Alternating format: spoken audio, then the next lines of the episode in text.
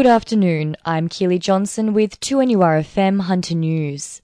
Newcastle Council will not be proceeding with its annual New Year's Eve fireworks and concert event at the foreshore this year due to the ongoing risks associated with mass gatherings and COVID-19.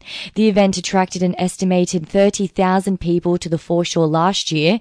Newcastle Mayor Nuatali Nelms says the difficult decision has been made in the interest of the community's safety. Given the restrictions around gatherings and the likely inability to practice social distancing with crowds normally upwards of 30,000 people each year on the foreshore. Those uh, numbers are just too difficult to maintain public health orders that are likely to be in place. Meanwhile, acting Newcastle City Police District Commander Wayne Humphrey says there will still be a large police presence patrolling the city. We're not going to change our operational footprint very much at all. We'll be policing heavy, but it's going to be an entirely different footprint. We're obviously anticipating uh, public place gatherings, beach gatherings, house parties. So uh, as it gets closer and we know specifically what is contained within the health orders, we'll talk more to that then and there'll be later announcements about police operation.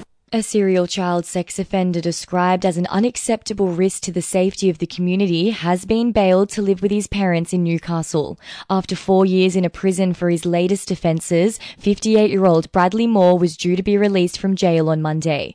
The Crown Solicitor's Office New South Wales told the Sydney Supreme Court that Moore was a high risk offender and sought orders to extended supervision on his release. It's been revealed the Gardens racetrack in Wallsend has been ranked the second worst track in New South Wales for greyhound deaths. The track has racked up three deaths and 227 injuries since the start of 2020, ahead of the million dollar chase heat due to run tomorrow.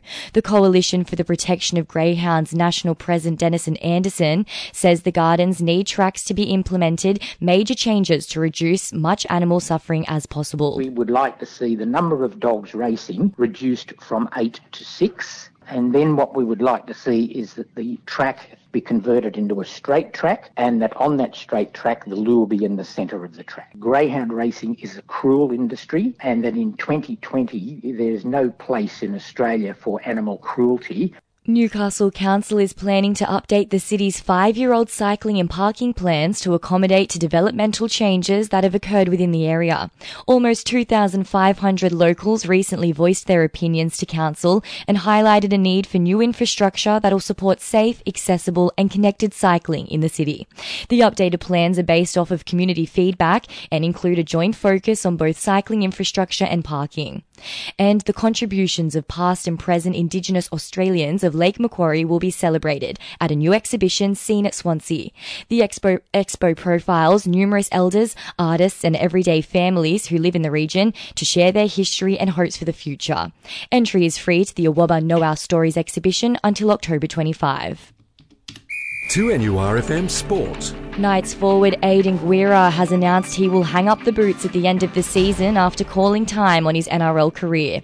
The 207 game veteran says he will be hoping to finish his time in the game on a high as Newcastle prepare to take on the Roosters tomorrow night at the SCG. Guerra believes coach Adam O'Brien's decision to rest key players for tomorrow's clash is the right move ahead of the semi-finals. What is it? What are we going 15 games in a row or something like that? Um, it's it's it's tough on the body, it's tough on the mind, and the guys that are uh, having a week off, they, they they definitely need it. Siblings Spencer and Lexi Burdak have been announced as part Water Polo Australians representative squads. The Adamstown teenagers will follow the path of their father after he represented the senior men's side 20 years ago. And Holmesville based trainers Aaron Garrity and Kylie Barnes are hoping for a win from Tiger Army tonight at Newcastle Paceway. 2NURFM News Time is 10 past 12.